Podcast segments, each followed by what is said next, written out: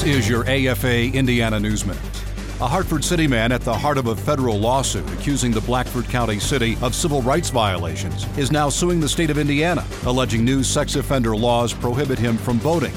Brian Valenti sued the Indiana Secretary of State, the Indiana Election Commission, the Indiana State Police, and the Blackford County Prosecutor.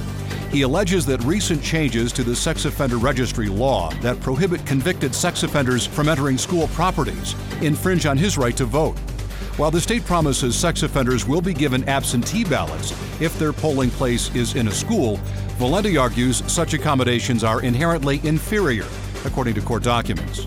Convicted of a sex offense in California in nineteen ninety-three, Valenti sued Hartford City in March, alleging its city ordinance violated his constitutional rights.